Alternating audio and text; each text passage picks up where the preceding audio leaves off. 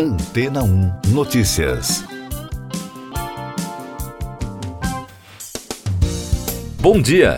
Os clientes do Uber Eats no Japão poderão em breve ter um robô autônomo entregando sua comida nas ruas de Tóquio. A empresa anunciou nesta semana uma parceria com a empresa de robótica Carken e a Mitsubishi Electric para lançar robôs autônomos de calçada que começarão a entregar pedidos do Eats em partes da capital a partir do próximo mês. O Japão será o primeiro mercado internacional a ter entrega autônoma disponível na plataforma.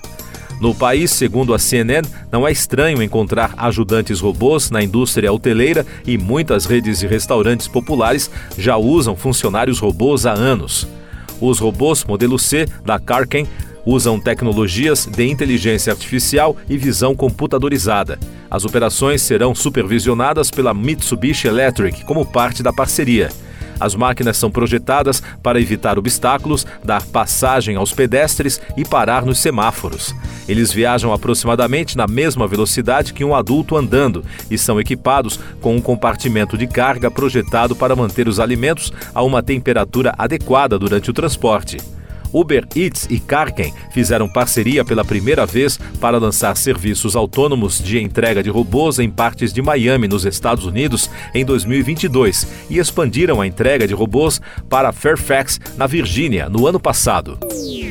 Mais destaques das principais agências de notícias: os ministros das Relações Exteriores do G20 se reúnem até esta quinta-feira no Rio de Janeiro com discursos direcionados para as guerras de Gaza e da Ucrânia. Os chefes da diplomacia dos Estados Unidos, Antony Blinken, e da Rússia, Sergei Lavrov, participam do primeiro encontro de alto escalão do grupo, que é presidido desde dezembro pelo Brasil.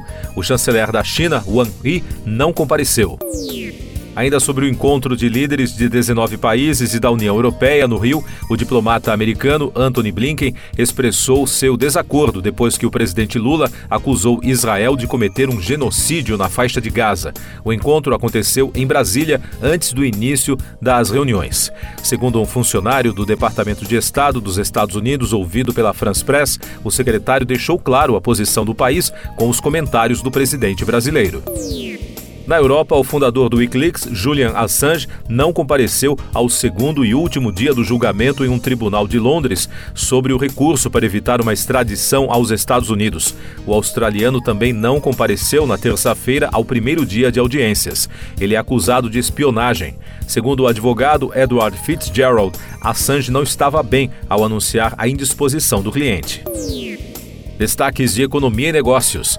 Agricultores e pecuaristas espanhóis ocuparam o centro de Madrid com seus tratores para manifestar as dificuldades do setor. Segundo a France Press, milhares de produtores de toda a Espanha atenderam a convocação do sindicato União de Uniões e chegaram aos arredores do Ministério da Agricultura com 100 veículos. O protesto provocou diversos engarrafamentos e confusão com a polícia.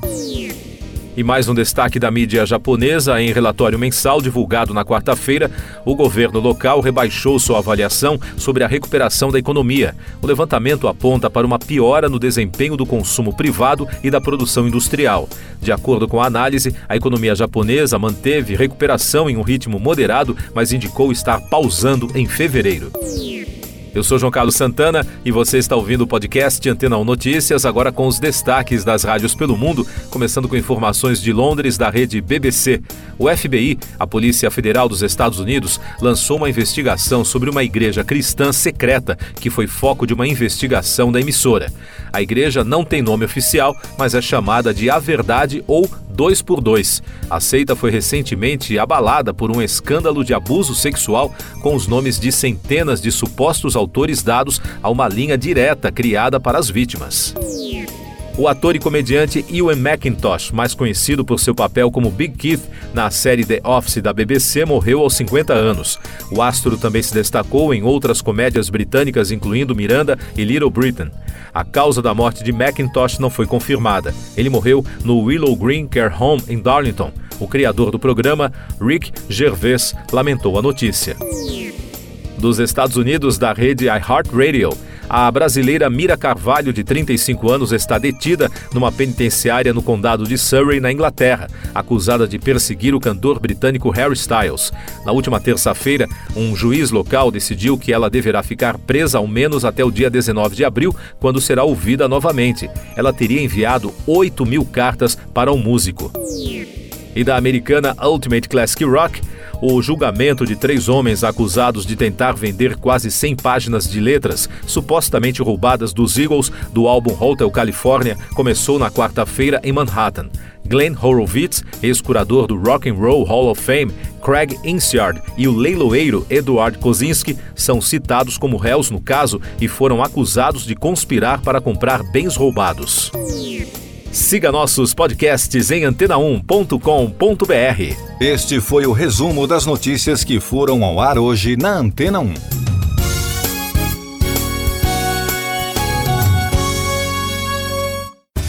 Depois de tanto conteúdo legal, que tal se hidratar com água rocha branca?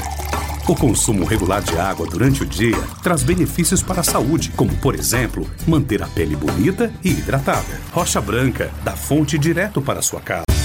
Depois de tanto conteúdo legal, que tal se hidratar com água rocha branca? O consumo regular de água durante o dia traz benefícios para a saúde, como, por exemplo, manter a pele bonita e hidratada. Rocha Branca, da fonte direto para sua casa.